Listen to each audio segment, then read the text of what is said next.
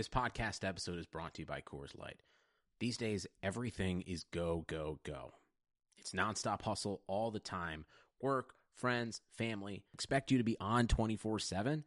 Well, sometimes you just need to reach for a Coors Light because it's made to chill. Coors Light is cold lagered, cold filtered, and cold packaged. It's as crisp and refreshing as the Colorado Rockies. It is literally made to chill. Coors Light is the one I choose when I need to unwind. So when you want to hit reset, reach for the beer that's made to chill. Get Coors Light in the new look delivered straight to your door with Drizzly or Instacart. Celebrate responsibly. Coors Brewing Company, Golden, Colorado. Support for this podcast comes from U S. Bank. U S. Bank wants to know how you reward yourself because they have cards that make every day more rewarding. Are you a points hoarder, cashback guru, low intro A P R lover? With U S. Bank, it's up to you because they have the cards to fit your lifestyle. So earn more whether you're shopping at a gas station or grocery store, even while planning a staycation. Learn more at usbank.com slash credit card. U S. Bank credit cards are issued by U S. Bank National Association N D. Some restrictions may apply. Member F D I C.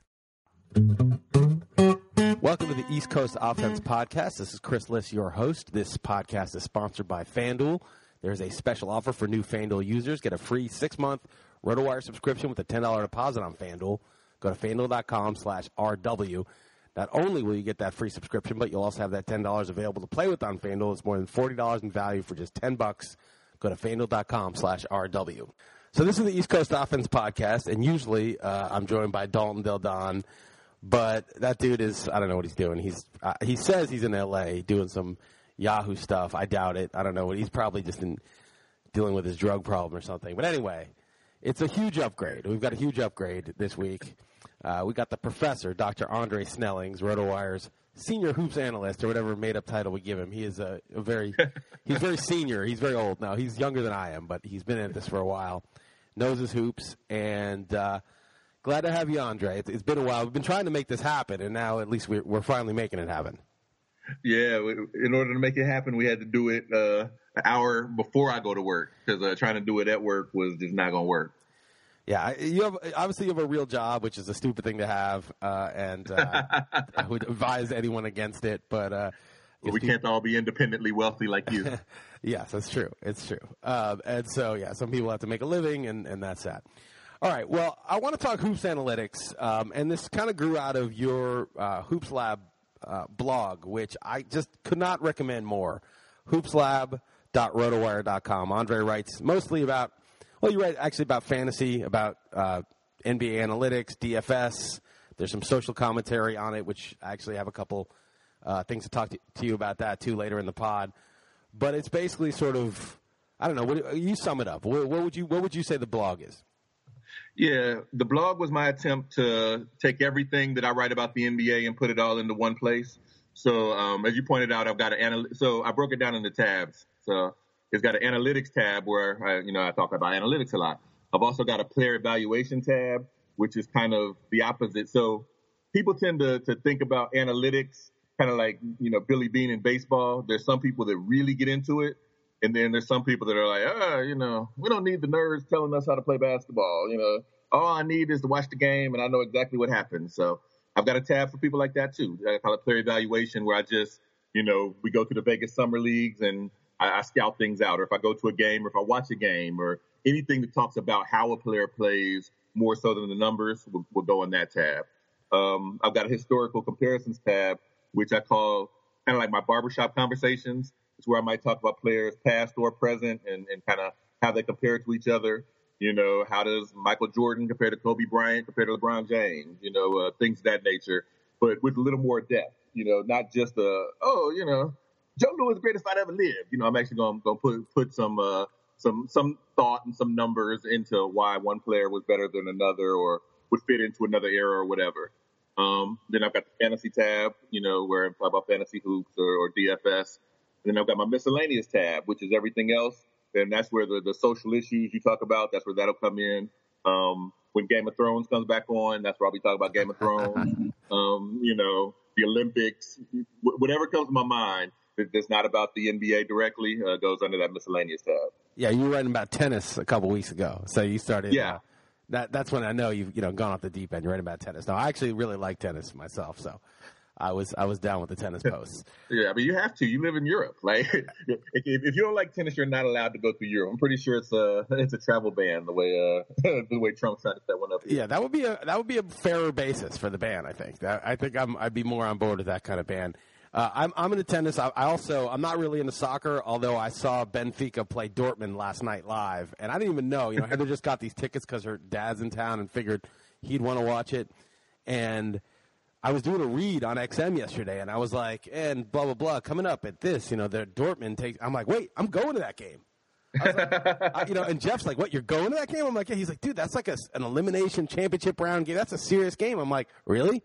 So we right. went. We, we were like the, the literally the top seat in the house, like the last row of the highest level. It was like A O thirty-three. I'm like, A O? I'm seeing A, B, C, D. I'm like, what is A O? I, I was like, I don't know where our seats are. I don't. I can't figure it out. And I was like, it can't really. No, it can't.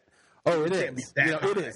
So it's twenty-six and another fifteen or whatever the letter O is. So it's like forty-one rows up from the highest level when you get out onto the thing. It was still good. You could see the game. It was It was cool. It was actually uh, yeah, well, you were in well the house. Worth it. Yeah, you know, and it was well worth it. Like that, it doesn't matter. It wasn't like, you know, watching like an N B A game from the top row. Like you could actually see what's going on in soccer. It was actually really easy. Anyway, let's get yeah. to your basketball blog. I, w- I want to talk about this. Um, and one, I want to say one other thing because um, it's hoops lab dot roto wire dot com. If you like this podcast, check it out. One of the things you do well is you basically do all the stuff that you just talked about: analytics, fantasy, barbershop conversations. Just sort of basic scouting stuff in plain English, right? So, like, if somebody isn't busting out the spreadsheets and having taken an advanced course in statistics or calculus or whatever, it's not really about that. Like, anybody can read the blog and be like, okay, here's a sensible argument why, you know, LeBron is better than Jordan or Jordan's better than LeBron or whatever whatever the case you're making is. or the And, and actually, you're not really too hot-takey in it. Like, I actually think, like, you'll make a take and you'll defend it, but you'll be like, this could kind of be wrong, or there's there's other ways to look at this. Yeah. Yeah. So, you know, where, where you started with the putting it in plain English, that's that's my M O. You know, um, we talk and joke a lot about, you know, um, uh, me having a P H D or, or uh, whether I have a P H D in basketball or what my P H D is in. But while I was working on that, when I was doing my dissertation, that's essentially what it comes down to is I can take really, really complex things and translate it so that people that are either in other fields or people that just really aren't into the numbers should still be able to understand what's going on. You know, that's that that's kind of my thing. And so, um, you know, because basketball is also my thing, I figured I should be able to put the two together. You know, a lot of times the, the people that start talking about, you know, once you get into the, the nerd stats or whatever, there, there's this feeling like, oh, well, you know, as you pointed out, you, you got to be a nerd or an egghead or, or, you know, someone who never actually played the game. And, and uh, how Charles Barkley put it, like, yeah, you know, I, I need a job for my nephew, you know. Let me come up with an analytics job and, and put him on it because he don't know nothing about basketball. That's not the case at all. You know, analytics is just looking closer at what basketball, you know, at, at different ways to measure what's going on on the court. Um, it's, it's not coming up with something new. And so, you know, for me, trying to, to take that and put it into something that everybody can enjoy is is one of the main reasons I did this. Yeah, I think there's a little bit of that sort of rever- reverse snobbery. You know, you're the athletes looking down at the nerds and saying, you never played, you don't know anything about this. But the nerds will, like, use super complex language and a lot of numbers and jargon and try to make it not understandable to the layperson and be like, this is our, you know, we're like the priesthood of analytics, and you lay people have to rely on us to interpret it. And I think that's really bad. Like, I think that just – first of all, it's not. It doesn't really uh, endear them to like other basketball people, you know, who may, you know, actually know something by having a lot of experience in the game. But also, it really just alienates them from like the average person who, for it to catch on, needs to be able to understand it. And so, I do think it's important to put it in plain English. You might not be able to put every single concept, you know, that requires math into a way that just some average person can understand. But if you if they can understand seventy-five to eighty percent of it, I think that's good. So I, I really I, I don't like reading something that even I don't understand. I'm not I'm not like some, you know, statistics whiz myself. I know a little bit, not a lot. And if I can't understand it, I don't think the person's doing a good enough job at conveying it. Unless their audience is just purely other, you know, math nerds that they have no interest in communicating to the public, They're doing a bad job if I can't understand it. Yeah, no, I feel that. But, you know, you got to keep in mind as far as uh, academia or really any of the kind of advanced um, degrees, which you have an advanced degree, so you know, that's kind of how they teach it. You know, they, they, they teach it that um, you, you have to learn the language of of whatever field it is. So if you're in medicine, you have to learn the language of medicine, and there's going to be a lot of Latin and a lot of long words for things that normally have short words. And I, I think back in the day, that probably was part of how, like you said, a priesthood, that's how they became, um, you know, elite, is that, well, no one else can do this because they don't speak this language. And, and, and that tradition is just kind of carried forward thousands of years. And it'll drive me crazy even now. Like, I'll know, you know, when it comes to biomedical engineering and electrophysiology and neural recordings and brains and stuff, I've been doing this a long time. Somebody can hand me a paper and I'll be reading it like, dude, what did you say? This shouldn't take me an hour to read a four-page paper because I'm trying to translate it into English. You know, I'm that's not my thing. And so um, but for something like this, you know, basketball is supposed to be entertainment. And, and, and there there are ways to look at basketball and, and really understand the game better. But if it takes away from the entertainment value, then like you said, they're kind of useless. Yeah, it's artificial barriers to entry is what I consider it, basically. All right, let's get into some of the nuts and bolts of this stuff. So, so you know, you're talking about analytics, and you have good ways of evaluating players. And I'm going to push this a little bit because I have this idea, and it's not a new one, but and it's basically an old school sort of scouty barbershop idea, but that like. You know, there's like the individual player contribution. You can measure his plus minus on and off the court. You can measure all sorts of things analytically. But the idea that like two plus two is five in some situations or two plus two is three in others, meaning that there's sort of an emergent property of a team or chemistry between players that I would think would be very hard to capture in individual analytics when you're breaking it down player by player. What's this guy worth? Don't you think there's some teams that the unit itself – has a it's like an emergent property, like the cohesion of that team is itself something that you can't add up the players and then subtract one and get some player from some other, you know, city traded in and have the same thing. What, what are your what are your thoughts about, you know, that concept? Yeah, so um, that concept, if if, if we if we try to discuss it in in the analytics forum, um, would be called synergy or something like that. Right. Where, you know, you, you, you take two people or three people or four people and put them together and they play better together than they could have played as, as individuals. Um, there are attempts at measuring that, actually. Um, I had an article come out yesterday on, on Nylon Calculus. It's going to um, run on the Hoops Lab today, actually, about Isiah Thomas, um, the Celtics Isiah Thomas, not the, the old school Pistons one, and about where he fits in to, to the league as a whole. Is he You know, is he an all-star? Is he a, a M V P candidate? Um, and when you look at things, he's really interesting because he measures out as one of the best, I mean, like one of the top two or three best offensive players in the N B A. And he measures out as, bar none, the worst defensive player in the N B A. I mean, right. by like a lot. I mean, like, like it's not even close. It's him and a chasm and everybody else. But does and, it matter? Does that matter? Uh, I mean, like, like is is like the defense from a point guard, does it matter enough that that really hurts him or no? Well, see, that, yeah, that, that's exactly what the article is about. Um, in, in, in this case, and I make the, the argument that he's kind of uh, the new age Allen Iverson, that his defense is terrible, but if you surround him with good defensive players, um, it might not matter if because his offense is good enough, he can run that unit, you can put enough defense around him, you can still build a contender. And so as part of that article, uh, uh, I quote and actually get some uh, references from uh, my guy Sinfield, who um, has an article exactly about what you were just talking about, about synergy and and how do teams get put together and and how, you know, what, what do you pay attention to when you're trying to evaluate individuals? And so his thing, the way he approached it was he took a whole bunch of, of, of kind of stats from the box score that you would want your team to be good at, you know, um, you know, points and, and, and efficiency and defense is measured in a couple different ways and three-point shots and all of these different things and put them on a big circle chart where every, I don't know, if this circle, if you thought of it like it was um, a foot, you know, they had a, a diameter of a foot, every inch or so there's another stat. And so then he takes the whole five-man unit and says, how good are they at each of these individual stats? And then, you know, what he comes out with is this kind of fancy multicolored chart. It looks super cool. But also, um, you could put a number to it to evaluate how this entire unit of five um, works overall. And and and he's, he's got a whole bunch of different ways to, to to measure it and put it together. But ultimately, he kind of come out with one number to evaluate the whole thing. And so um, the, the the best units in the league, like uh, uh, the, the the Warriors, when they're out there with the Megadeth lineup, I don't know what you call it now, but their, their Megadeth lineup, it measures out as the best lineup in the league.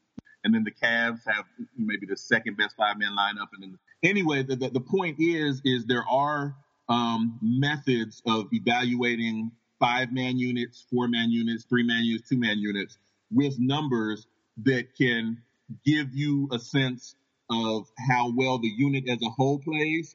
And then you can eliminate one player or another player, see how things change. And at the end of the day, you might not have approached it as, I'm just measuring one individual person and seeing how good they are.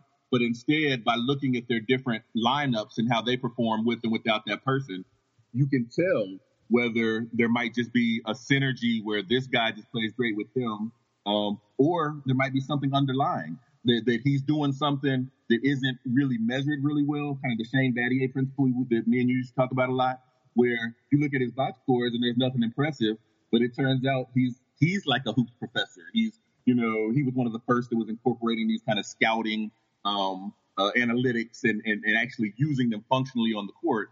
And there's no way to tell that by looking at him as an individual, but by looking at all of his individual teams and noticing how all of them have synergy specifically for him, um, it, it kind of helps, uh, I think, point out exactly what you were just talking about. Right. We're, we're talking about measuring molecules, not atoms, right? So, like, the behavior that we're looking at is something that goes together, not something, not the individuals. You could add up what they do, but it's not the same with them. And the example I have is, you know, I, I think most people would argue that Shaq was a, a better player than Mutombo. But, like, let's say your, your team was Nash, Reggie Miller, Larry Bird, and, like, Charles Barkley.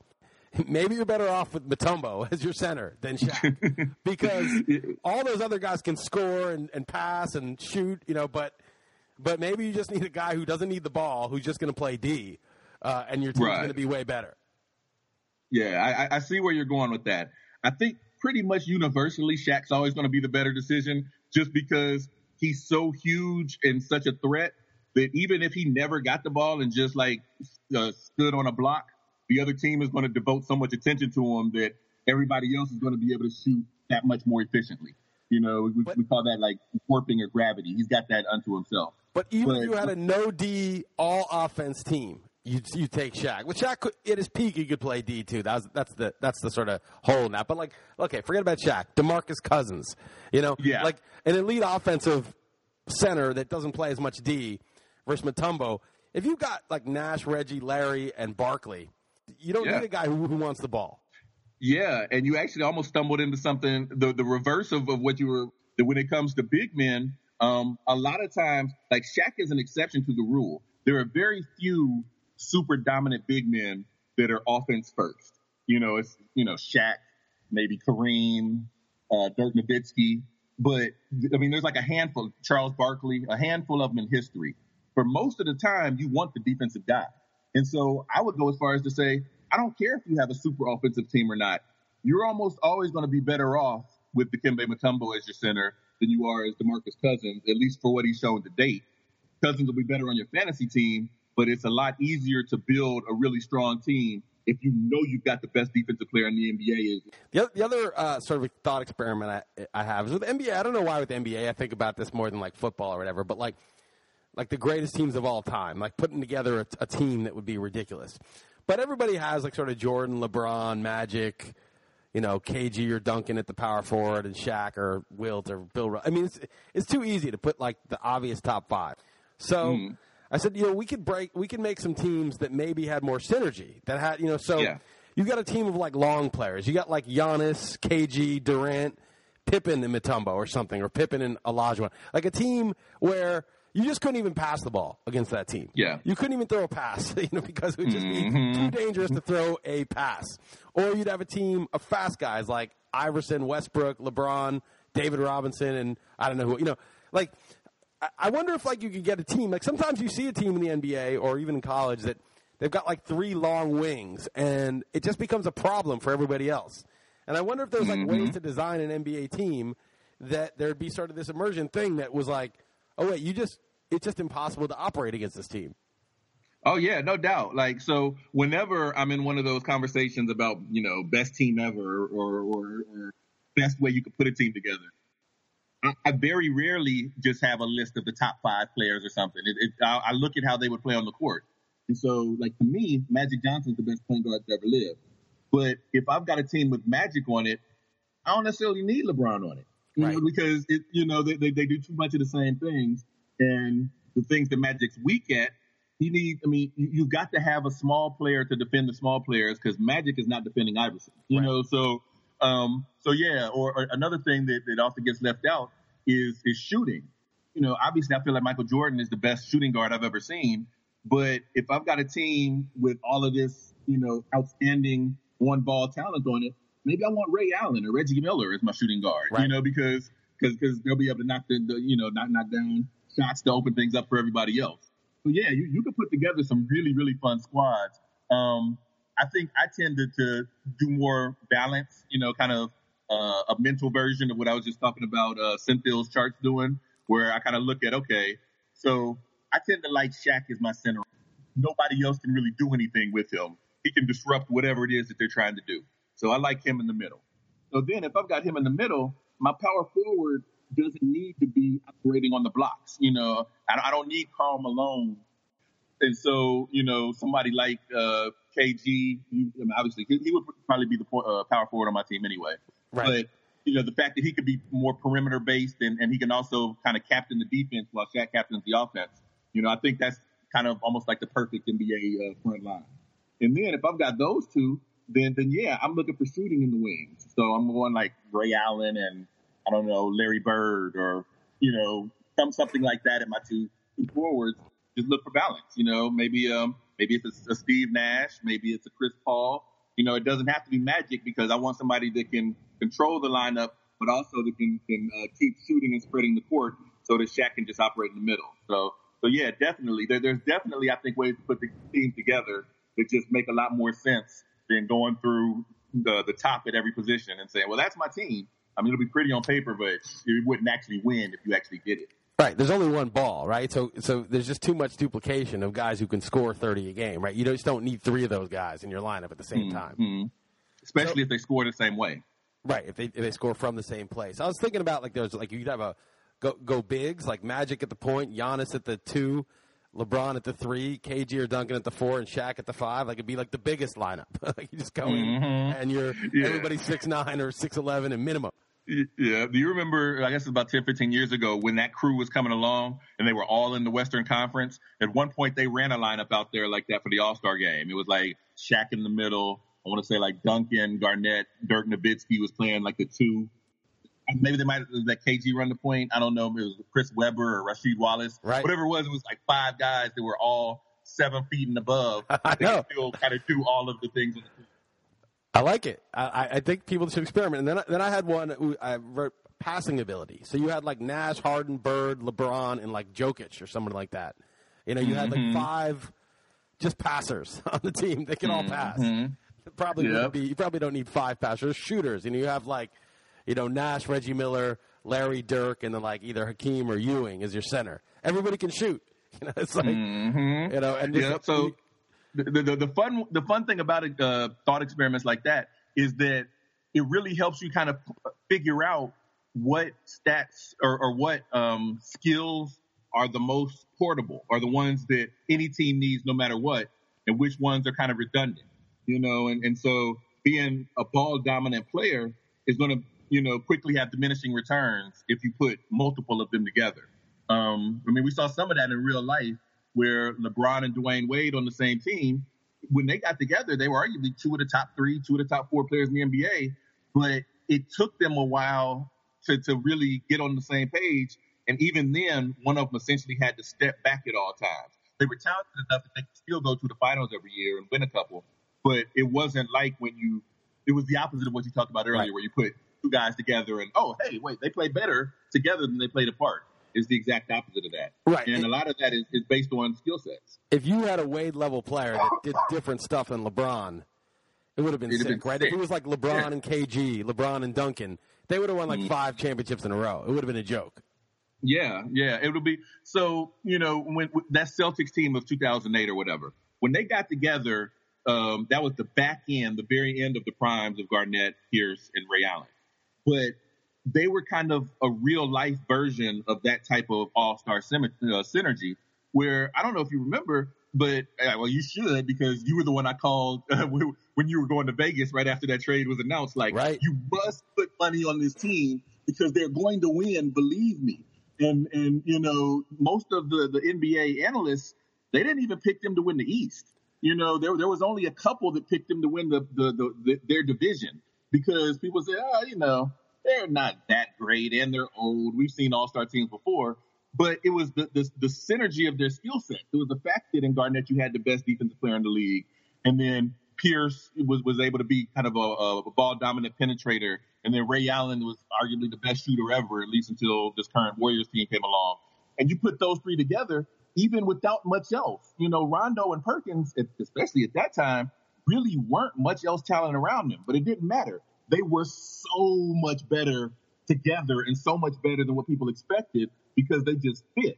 Whereas most of the time, these super teams, like, oh, we've got Shaq and Kobe. Yeah, let's add Karl Malone and, and Gary Payton. I mean, it's intimidating, you know, to see all those all-stars in one team, but they all feed the ball. And so there's just going to be diminishing returns on, on how good it could be.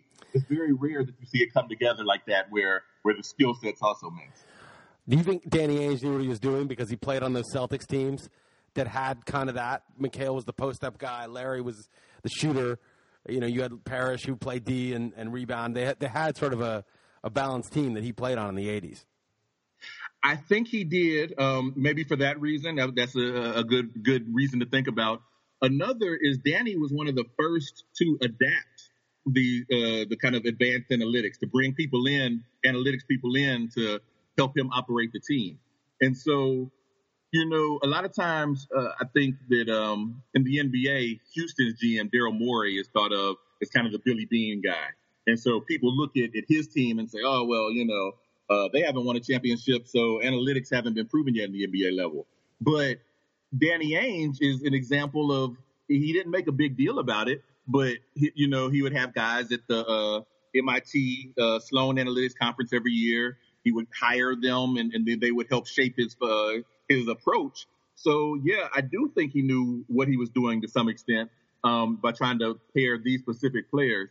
Like, for everything that's ever come out, I mean, Danny's never, I don't think, done an interview about it, but everything from the people around him that has come out said that Danny wasn't trying to put together that group of superstar players to bring in a superstar.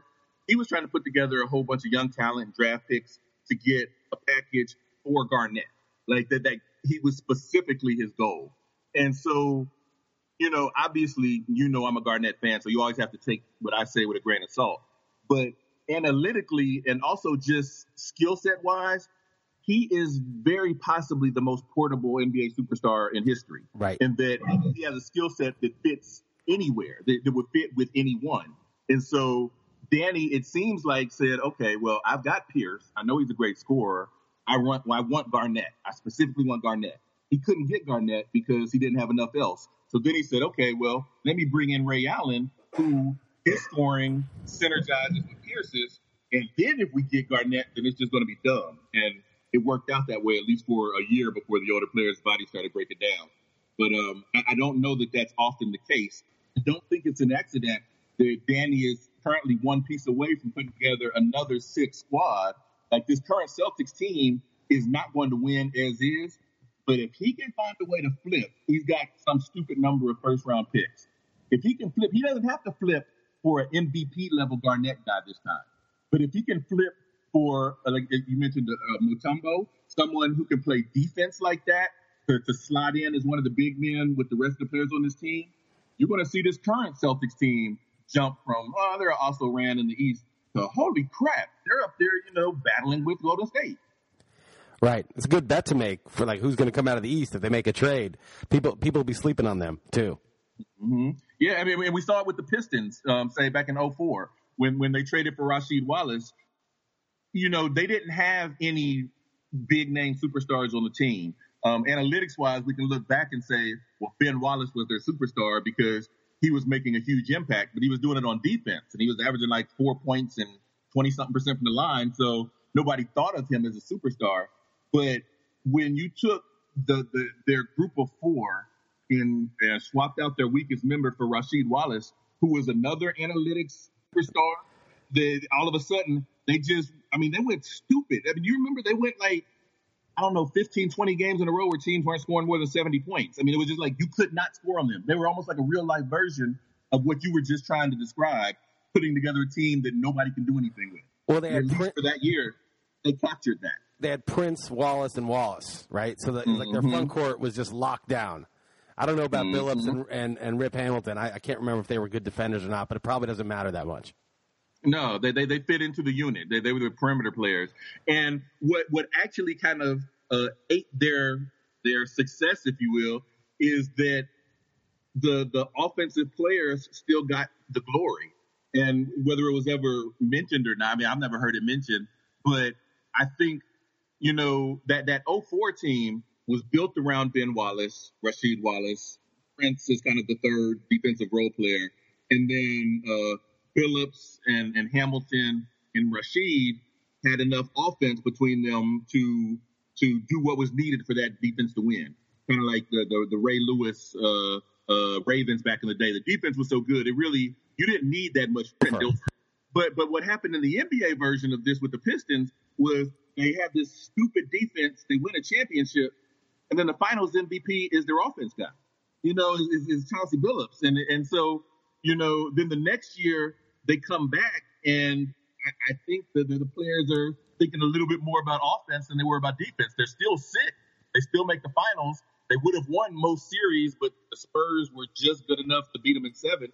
But then after that, you know, then they lose Larry Brown, and then they lose Ben Wallace. And every year when they lose uh, Larry Brown, they bring in Flip Saunders, who's an offensive coach. It'll make the offense a little better. It'll be that much better. But instead, it took away from what made them unique. And so they were always after that just – really, really good, but never could they recapture that dominance. Yeah, you know, I, I don't know if people remember, but they put a clinic on the Lakers, and they, they took them oh, yeah. apart. And yeah. Lakers were big favorites. Those were the Kobe Shaq Lakers. They had won it before. The only team that would could beat them was the Spurs. They I think they dominated the Spurs in the conference finals, and everyone thought it was kind of a foregone conclusion. And they didn't, they didn't just lose to the Pistons. They got taken apart. They were losing by like thirty in those games. Yeah. I hate the Lakers, so I loved it. I was enjoying that so much. It was like I couldn't believe it. First, I was surprised, but it, it was just a great thing to watch. And, yeah, and then they went to seven against a very good peak Ginobili, peak Parker, peak Duncan. You know, Bruce Bowen was playing D and shooting three. I mean, they, they also had a very well-put-together team. So it was like – and they barely lost to that team. Mm-hmm. Yeah, yeah. That, that Pistons team, when, when they had that group of five with Larry as the coach, was kind of absurd. You know, it was kind of a – in a way, it was an analytics person's dream because it was the very epitome of, okay, the way that the general public evaluates basketball cannot explain why this team is that good. And if you remember, uh, like E S P N and, and every, nobody even really tried to explain it. It was almost just thought of, ah, that was a fluke. You know, um, if, if, if you catch lightning in a bottle, that can happen. But, you know, but there's no reason for why they took down. They took down one dynasty, and they went to Game seven against another dynasty. You know what I mean? It's not just like they beat a weak opponent in the final that one year and then disappeared. Mm-hmm. You know, it, oh, it, yeah. it really obviously was not a fluke, and you're right. There were just no tools for the media to explain when your leading scorer is Richard Hamilton. That just doesn't mm-hmm. make any sense. Exactly, exactly. And and I love it when things like that happen. You know, those Celtics had a former uh, M V P in Garnett, but they were another kind of example of that, like we just talked about. And even really, the, the if you go back old school, the the, the bad boy Pistons, um, you know, that I grew up with, with uh, Isiah Thomas and, and their crew, it was a similar format where they had this ridiculous defense. And then Isiah, he really wasn't even, by that point in his career, he, he wasn't the offensive player that he used to be, but he was still considered a, a, a star, so he got the credit when, when it really should have gone elsewhere. Rodman, hey, listen, and, Lam- my- Rodman and Lambeer and Sally and, and, and those guys. Yeah, exactly, exactly. All right, uh, one last thing, and then we'll move on to some of the social stuff. what are the most portable qualities, right? So you said Garnett's the most portable player. I would think defense won, right? Everybody needs mm-hmm. defense. Defense never – there's nothing that defense gets in the way of, right? It's just like exactly. – just an exactly. unqualified positive. And then two, I would think shooting. You know, if yes. you're a great shooter, you don't have to shoot, but you can. If they get you the look, you're going to hit it. And then three, I would think passing. Those would be the three sort of most portable skills that any team needs. Yeah, yeah, I think that's a good list because, um, as you mentioned, defense is essentially additive. Like if, if you're a great defender, you come to a, a team and you're a better defender than what they had before, then the team is going to get better by however much better you are as a defender. So, so yeah, I think that's the most portable, especially for a big man.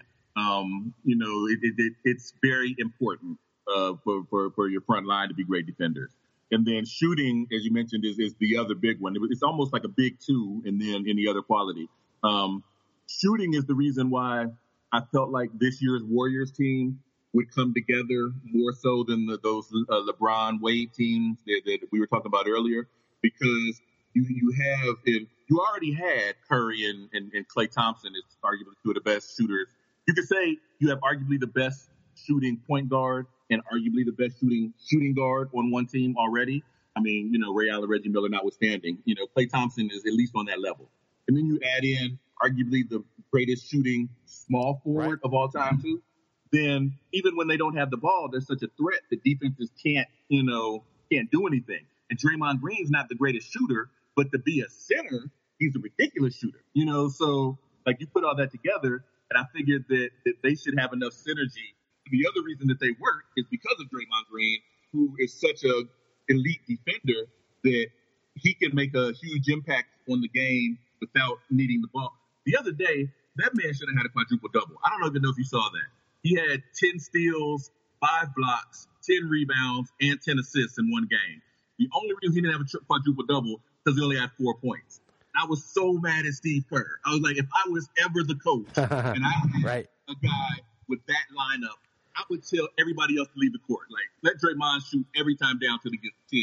Because that's N B A history. But that's an aside. Right. So the point is, well, is that's why the Warriors work. He had five blocks, though. He could have had a quintuple-double with five, with halfway to, uh, I mean, a, a quadruple-double, halfway to the quintuple-double. I mean, that's it, unheard of. Yeah, it, it's, it's off the charts. Like, so he did two things there. The quadruple-double, I think only maybe David Robinson and, and uh, Hakeem Olajuwon have ever officially done. Um, and then there was something that Andre Kirilenko used to do all the time. They called the five by five, right. which was, you know, five points, rebounds, assists, steals, and, and, and blocks. So Draymond was on the cusp of both of them. He was one point away from a five by five, and then obviously he was six points away from a quadruple double.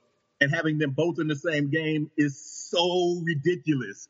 And the fact that nobody paid attention to it because we don't value defense like we should in the N B A drives me crazy. It's like, that was arguably the single best game of the N B A season so far. And unless you're a nerd or happen to be on Twitter when people were tweeting like, hey, you know, yeah, he just had a triple-double without points.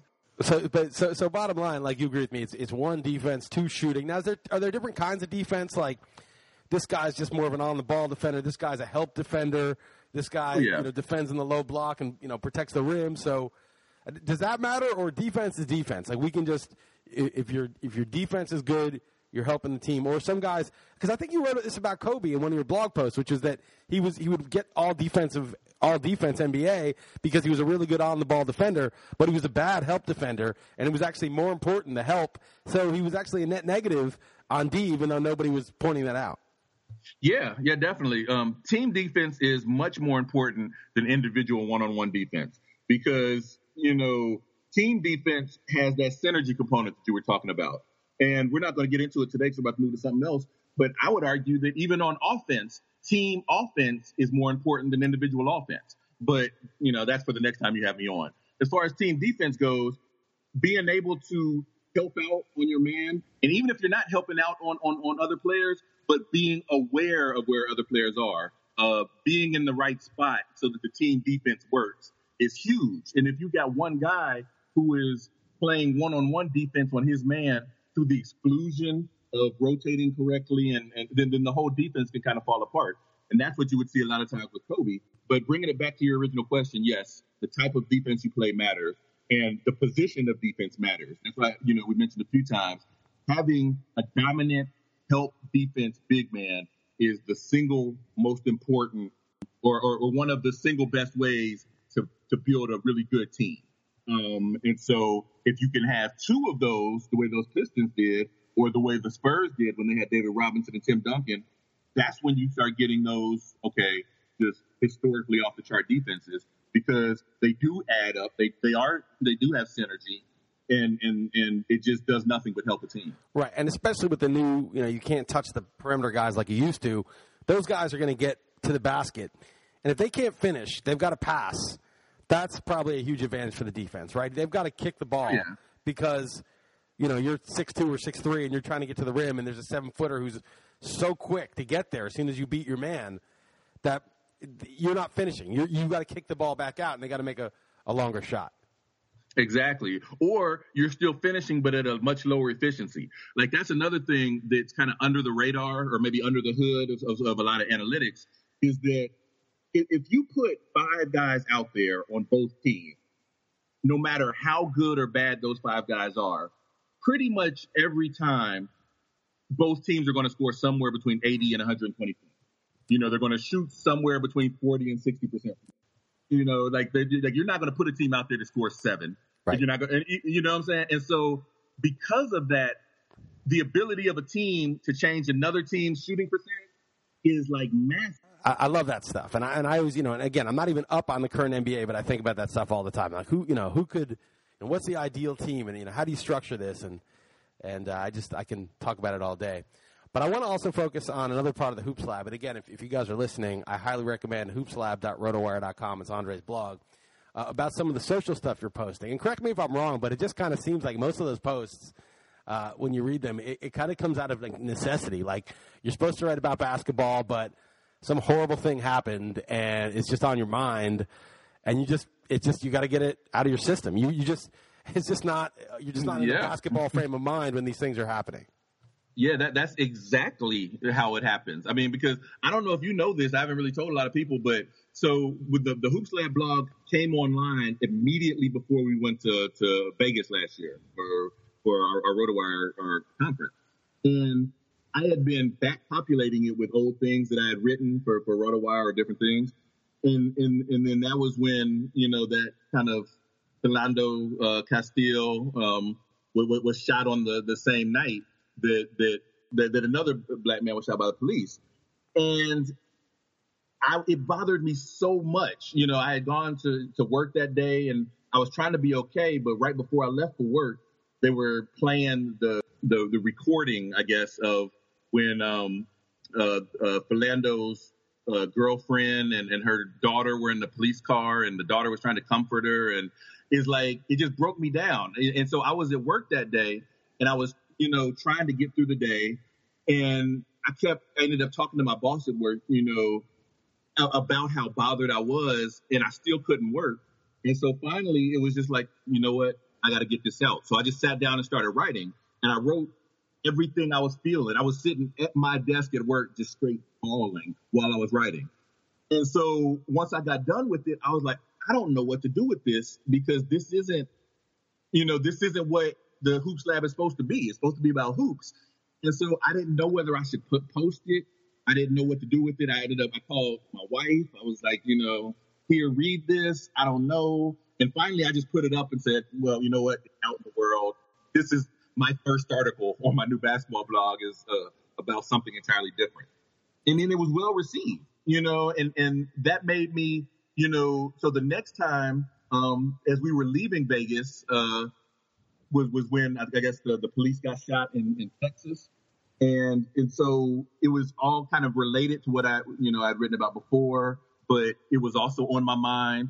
We we got back from Vegas. I was supposed to write an article that was going to come out that Monday. It was Sunday. Um, I was going to work the next day. But um, again, it was on my mind. And in between the, the, the first article and, and that moment, I had this long conversation with a guy that turned out to be a police detective. And when we started talking, I hadn't known it. It was at a social, uh, you know, social event, and we just were talking, and, and it was just like a, a black guy and a police detective um, talking about police brutality versus Black Lives Matter, and you know, and it was a really good conversation. And I wanted to write about it, But, you know, my wife was like, you know, you probably shouldn't because, you know, you, you got good response the first time. But this is an N B A blog, and you want that to be what people know you for. You don't want to, to kind of muddy the waters. And I said, yeah, you're right. You're right. I know you're right. But that's why I didn't write about it in Vegas. But again, it was three in the morning. I was by myself. It was time for me to write about something else.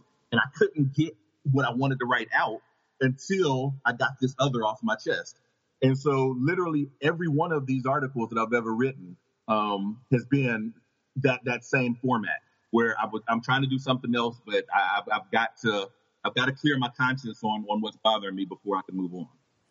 Yeah, I, I enjoy the social stuff, and I think it's good. Obviously, it is a basketball blog. That's what you're doing, but you're a human being. You you don't you can't just you know walk through life just all I care about is basketball. You know, so I mean, I think. Um, it's good. I think people, especially today, like these days, expect like you know people have different interests. I think I think people are just you want to hear someone. If someone has a voice about something, I think it extends beyond one subject. I mean, not necessarily, but it, it certainly can. The only you know I just want to say about the conversation with the detective blog, that was one of the few that I, I didn't love. I'm going to say, okay, because I felt like you were just being a little too generous with him.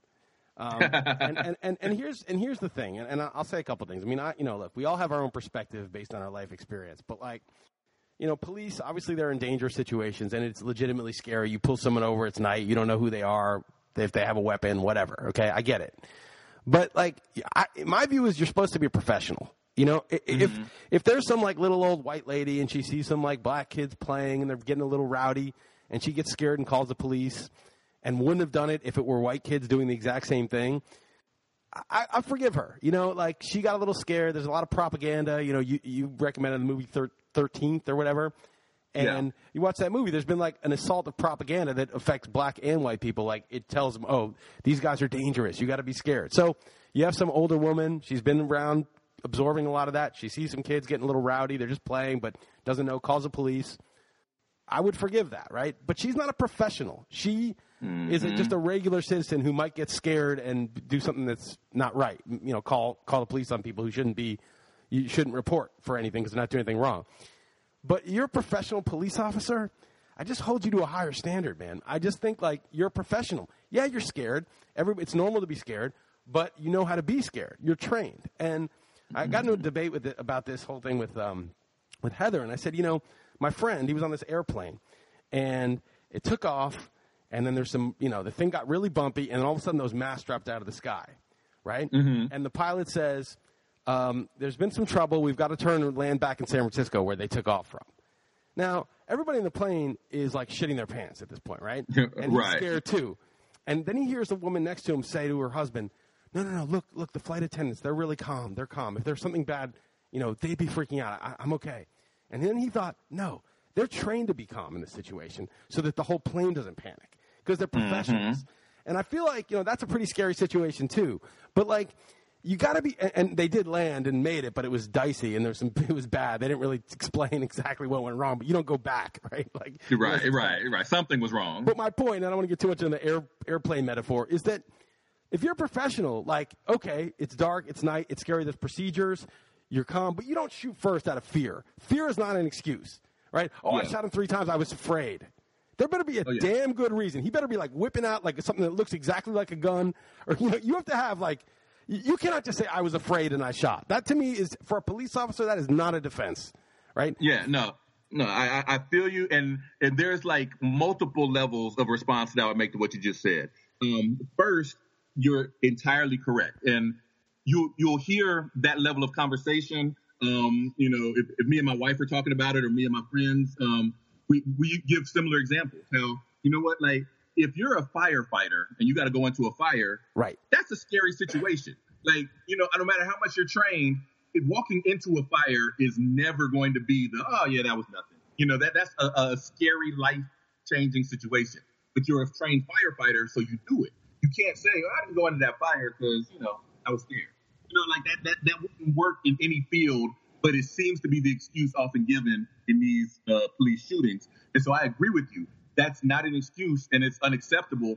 And that's part of the reason why I write. You know, it's part of the reason why in each of those articles, including that one, I hashtagged it with the Black Lives Matter, because it, you know, it, it, it is a, a legitimate, you know, issue. It is something that needs to be brought up and addressed and, and, and brought forward.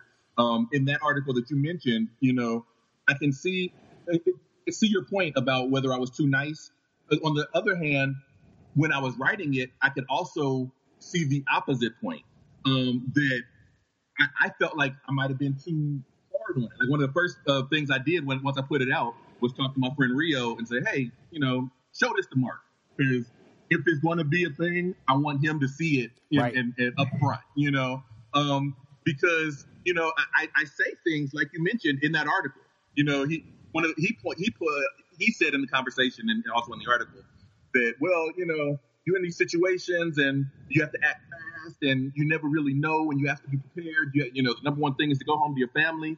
I'm like, I get all of that, but it's your job. And if it's your job and you've been trained properly, then there are times when you should know how to de-escalate the situation. It, it's not just the, oh, well, he hit me, I hit back. Like, no, you're trained for this. And he gave the example of like a, a stick versus a snake. It's like, well, you know, if you've been bitten by a snake before and you see a stick, you're going to react to it like it's a snake. And I was like, yeah, but that doesn't work here because each individual person is innocent of what the quote unquote snake before did. You can't shoot a dude in the chest and say, oh, my bad, the last guy was reaching for a gun. Right. Like, that was, oh, a, that was yeah. a terrible example he gave. That was a horrible analogy. That was the stupidest yep. analogy I've ever seen. What do you mean? Mm-hmm. Oh, it was a snake before. I saw somebody shot at me before. Okay, then retire from the force.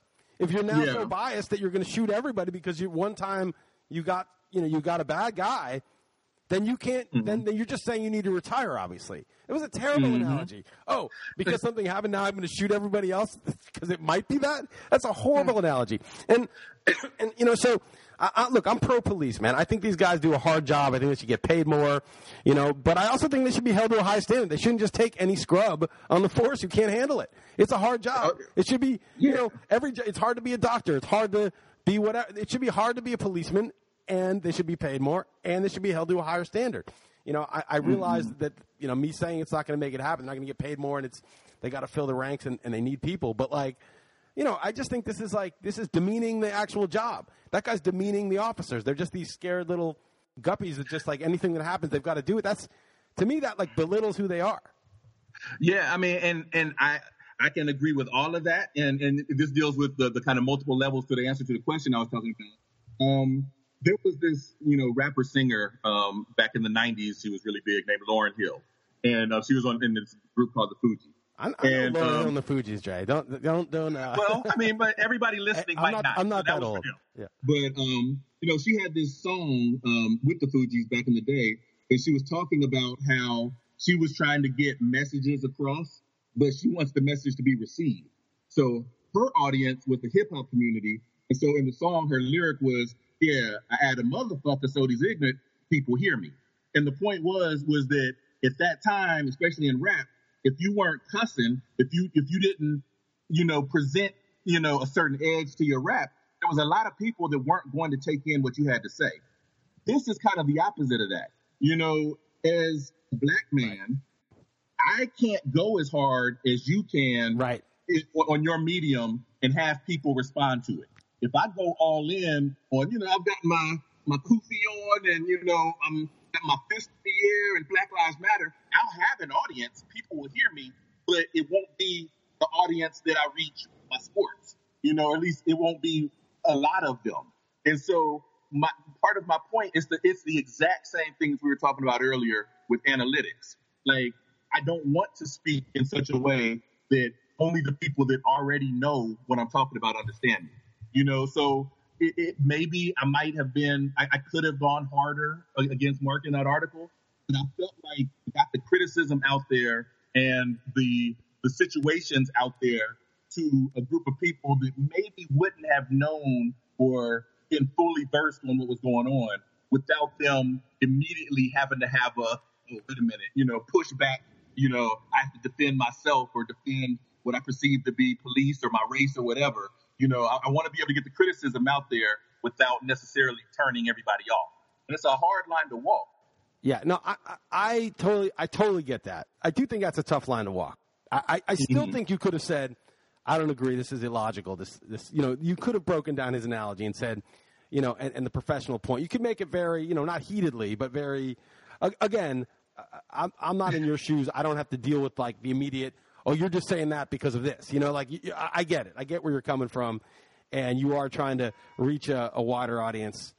You want to sort of – it's almost like if you're going to err, err on the side of being a little bit too generous rather than too aggressive. But I wouldn't even call it aggressive, but I hear you. And I'm also But, but not... no, before before we leave that example, though, right. I do want to point out, I did – like, you know, what, what you were talking about, like um that, that whole uh, stick, you know, the stick versus uh, snake analogy. Like, this was my response. I was, uh, you know, my response was, whoa, whoa, whoa, whoa, I said. The problem with that analogy to me is that in this case, the stick is a living person, and the person has absolutely no idea that playing with the toy or reaching for his wallet in a certain way will remind a given officer of something that that other person had done in the past. And you can't then execute an innocent person based on the actions of someone who has nothing to do with this situation. That this seemed like the very definition of racial profile, profiling, of punishing someone for the crime of what someone else of the same race has done. That that's the worst output of stereotypes. I just didn't say, man, that's some bullshit. You know, like I, I had to, you know, right. you know what I'm saying? Like, you have to say it in such right, a right. way that, that you get your point across without necessarily right. just being offended. You, you did. You, you actually did. And you read that. You did push back more than I'm giving you credit for. That is true. Um, I, you know, but you didn't take it to the next conclusion of, like, if a person is basing on those racial profiling, is basing his police work on that type of obvious and blatant racial profiling, and then he needs to leave the force. You know what I mean? That's yeah, you know, but whatever you did, you did say it. So I, I'm I'm not giving you full credit. You're right. That's absolutely right. I read it as like sort of like I would have said more, but I'm not in your situation. I'm not going to be subject to the bias of, you know, just oh, you're just saying that because he's black, and he's just saying that because he's mad about this, which is unfair, but it is something unfortunately you have to deal with sometimes. I want to say one other thing. Um, this is just from my perspective, and I'll let you finish. I'll let you finish it because we we're running kind of long on this podcast, but. Is that if, like, ten years ago, like, someone said to me, you know, police shoot a lot of unarmed black people, I would have been like, yeah, I'm sure it happens, but, mm-hmm. you know, occasionally there's, like, some bad police officers, but I don't think it's, like, you know, maybe, like, a slightly greater risk, you know, than if you're a white person. I, I would have just thought, yeah, there's some bad apples, and it happens now and then.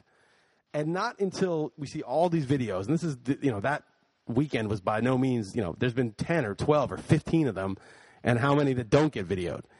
And, right.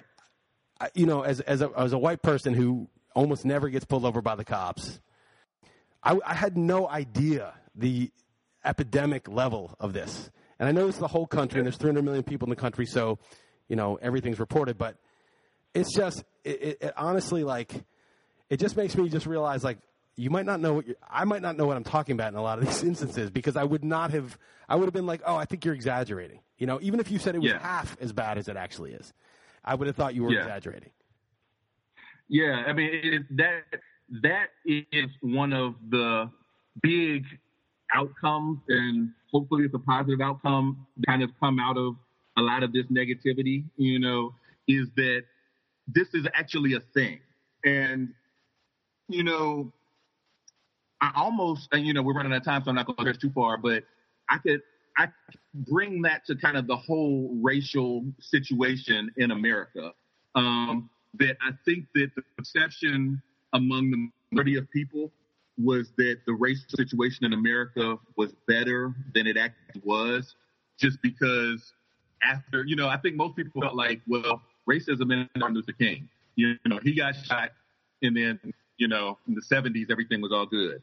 And it wasn't. You know, things kept continuing. But, you know, you mentioned some of the propaganda from, um, you know, documentaries like The thirteenth by DuVernay. Everybody will watch that. But, you know, because of that propaganda in the eighties, you know, people are feeling like, okay, you know, everything's okay now. And also that, that they weren't, that, that people weren't public with their racism anymore. They learned how to hide it. And so what happened was you had, we would have guys like your Jesse Jacksons and your Al Sharptons, you know, pointing out situations that, you know, something would happen. They would say, hey, that's racist. And they became a, a, almost like a cartoon. You know, nobody really took them seriously. It was, ah, well, you know, that's them. They're going to play the race card. That's what right. we term the race card. Right. That is the worst term. I hate that. And that's anything, you know, so as a African-American, you would be in situations where you would be like, now, this is some racist stuff going on. But I have to choose. If I say something, then I'm the angry black man, or I'm the angry black woman, or I'm putting the race card, when no, really legitimately some things are going on, be it police brutality, be it in the workplace. And I think with all of the cameras that, that, that came out, you know, um, the, the phone cameras are showing what's going on with the police. The, the last election kind of did something similar, where a lot of the, the, you know, white nationalists that had been considered a fringe group, when they had a candidate that they could get behind, but now they're front and center. They're on T V and, and, and stuff that hasn't been publicly disclosed in a couple decades, all of a sudden is is out there loud and proud. And so I think people are maybe seeing that the situation isn't as good as we thought it was. And hopefully for most people that are reasonable on the subject, that means we need to work on making it better as opposed to work on putting the cat back on the way it was before. Yeah, I'll, I'll just say two things. I kind of disagree with you about the election. A lot of people that voted for Trump, the reason that he won were former Obama voters either stayed home or, or flipped. And those people are obviously not racist. They voted for Obama. There are obviously some fringe people. They're getting a lot of media attention, and the Trump certainly played to them, and they probably showed up a lot in force to, to vote. But I, I kind of think, like, it's the systemic stuff that's really the, the, the bad part. Those fringe people – you know, obviously they're dangerous if you were in one of their towns and, you know, in, in the wrong place at the wrong time. But I, I feel like the I feel like liberals especially, like, they, you know, if you say the wrong word, you're never working again. You know, there's that tennis commentator who described Venus charging the net as guerrilla style. And he said it was G U E R uh, instead of G O R. But, like, let's just say he meant it. The, let's say that's just B S and he really meant it like a guerrilla charging. Right. Well, that's mm-hmm. probably something to be avoided, right? But, like, I've called Ben Roethlisberger gorilla. Uh, obviously, there's racial connotations because of things like the documentary and the propaganda that people have been fed. But, like, is that guy really the problem? You know, someone should say – a producer should take him inside and say, just go easy on that. There's been a lot of propaganda about stuff like that. Better not to use that word. But that should be the end of it. So they're, they're firing people like that, and everyone's patting themselves on the back. And yet – look how many people are going to jail, you know. Look at the, you know, anyone who's investing in for-profit prisons that, you know, discriminate racially in terms of who goes and how long they stay. You know, that to me is like the real systemic problems. And, you know, I, I feel like Trump's election was because, for, for mostly for economic reasons more than race reasons. But, you know, we can disagree on that. But um, but that the real that, that's problem, actually – yeah, go ahead. Okay. Well, no, because – so what what you're doing is – making something either or problem that's right. not an either or problem. And you're also guilty of the same thing you were just talking about with, with, with police brutality, where you're kind of minimizing something as fringe that's not. And, and, and, and I know that, you know, we didn't get to talk about politics much here and, and the presidential election. Like, it's a hot button topic. Kind of the, the way we were just talking about the police brutality and what I wanted to avoid, it's impossible to avoid politics now. Because if you say any word, people hear what they were already arguing about. And so, you know, what I said just now was that there were a lot of white nationalists who felt safe to come more out of the closet than they have um, during the presidential election. And that's absolutely true. But what you heard was the white nationalists are why Trump won and that they're racist. That's not what I said, but it's not mutually exclusive. Right. You know what I'm saying? I think that it can be economic, so we're a big push by Trump one, but that, that, that the white nationalists, because they're not a large enough group anymore to win an election by themselves, but they are a group of ten to twenty million people by last estimate. But, you know, they have not had a public voice. The Tea Party movement was kind of their loudest public voice. And yes, the Tea Party had a lot to do with economics, but it also contained that group of ten to twenty million who identify as white nationalists. And they did come out for the public, uh, for, as supporters of the Trump administration. Now, they're not all Trump supporters. All Trump supporters aren't racist. Uh, a lot of Trump supporters may have been Obama. They want change. Uh, a lot of them do have economic concerns. All that's true. While being true, those ten to twenty million white nationalists are also in that party. It shouldn't so, be minimized because not friends. So, so, so I live in Ann Arbor, Michigan, and I wrote about ten to fifteen different things that happened right around the election that were specifically uh, racially targeted. It wasn't because I was in, you know, Tupelo, Mississippi. Like, I live in Ann Arbor, Michigan. That's the closest you can get to uh, Berkeley-style um, hippie type of environment. So if it's happening here, there's not a safe place. Well, I, I just I just disagree about the number. I mean, ten to twenty million white nationalists. I, I think the number's like thirty thousand or something like that. You know? Oh no, you're, yeah. oh, that's very naive. Yeah, that, that's incredible. So, so, so like ten to twenty million white. I, I, I don't. I would not doubt that ten to twenty million people might, you know, have racist views or be more influenced by the propaganda they've heard over time or use words that probably aren't polite. Um, but I, I just think like the amount of people, like David Duke ran for office in Louisiana. Okay, he was like finished like seventh for Congress. Okay, like okay. he didn't even get. Well, this is in Louisiana. He didn't even get any. He was like the seventh. He finished seventh. Like th- to, to me, this well, is a fringy bunch of people. And oh no no no no no no no. Okay, Chris, you're a very logical person. You right. used to be a lawyer, right? So just think about. So you mentioned America has thirty million people. Out of, thirty, yeah. I mean, out of three hundred million yeah. people. Out of right. three hundred million, ten to twenty is not that, you know, that's not going to win you elections anymore. But what is the viewership of Breitbart? Do you think it's ten to twenty thousand? Really? Like, no, no they, you know, they, so probably, they probably have a few million viewers. But the thing is, like, not all of them are just hardcore white nationalists. I mean, you know, Bannon has pushed that line and certainly gotten attention for it. But I, I don't. I don't see, like, millions of people being, like, hardcore white nationalists. That's not like a party. That's, there's no, like, white nationalist party. There's Trump, who said a lot of sort of anti-immigrant and nativist things, but he also spoke to, you know, their, their economic situation, which Clinton just totally ignored. Like, they don't even exist, these people. And they do exist, and, and they're suffering. And they were just totally ignored and by both parties for many years. And now he says, hey, you know, you know, you're hurting, you're losing jobs, there's drug addiction, people are dying at younger ages, it's a it's a miserable situation there. And then he threw a bone to some, you know, racist stuff. But I don't I don't know. I just don't see evidence that there's ten to twenty million. That's, that would be a huge movement, ten to twenty million. I mean, only Well, so did, one thing I, I got that number from um from uh the the stats they did a lot of polls. five thirty-eight?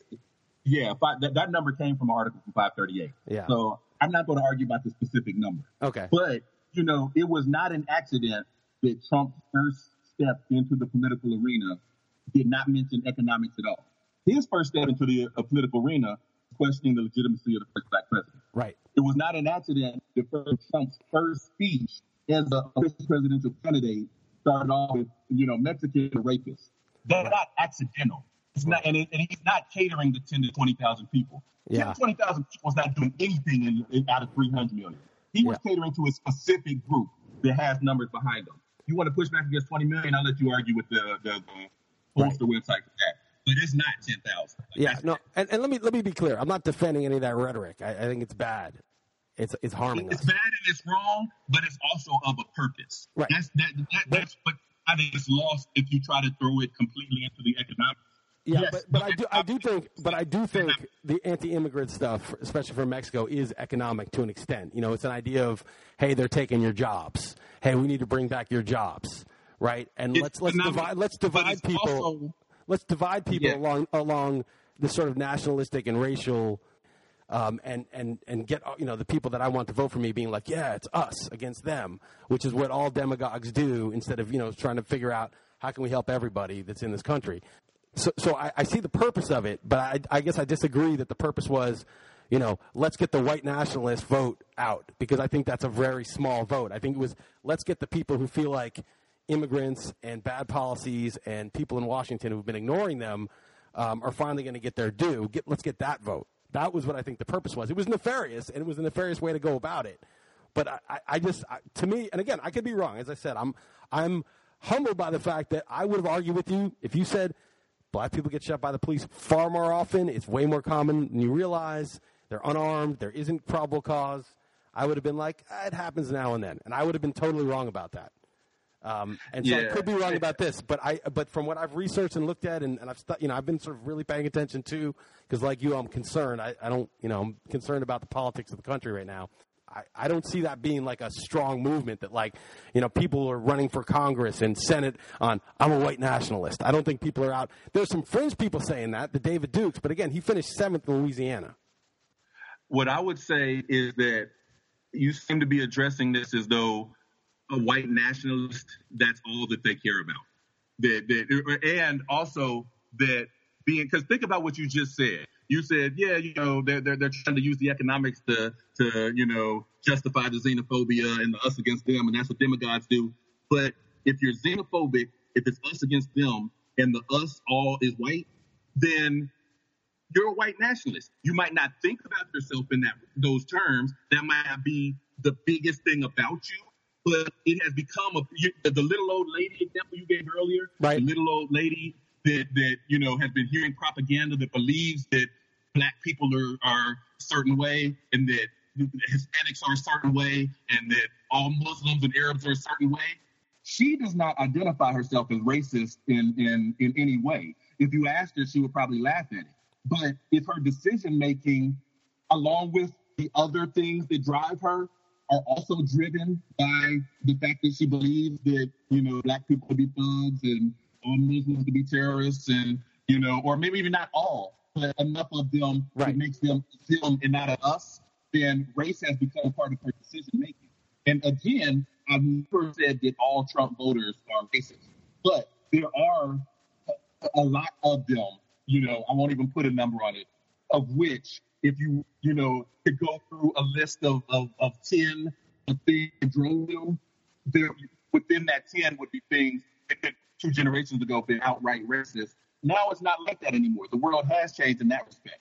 But there was a lot more movement towards ideas and ideals that are racist in their execution with this election, this administration.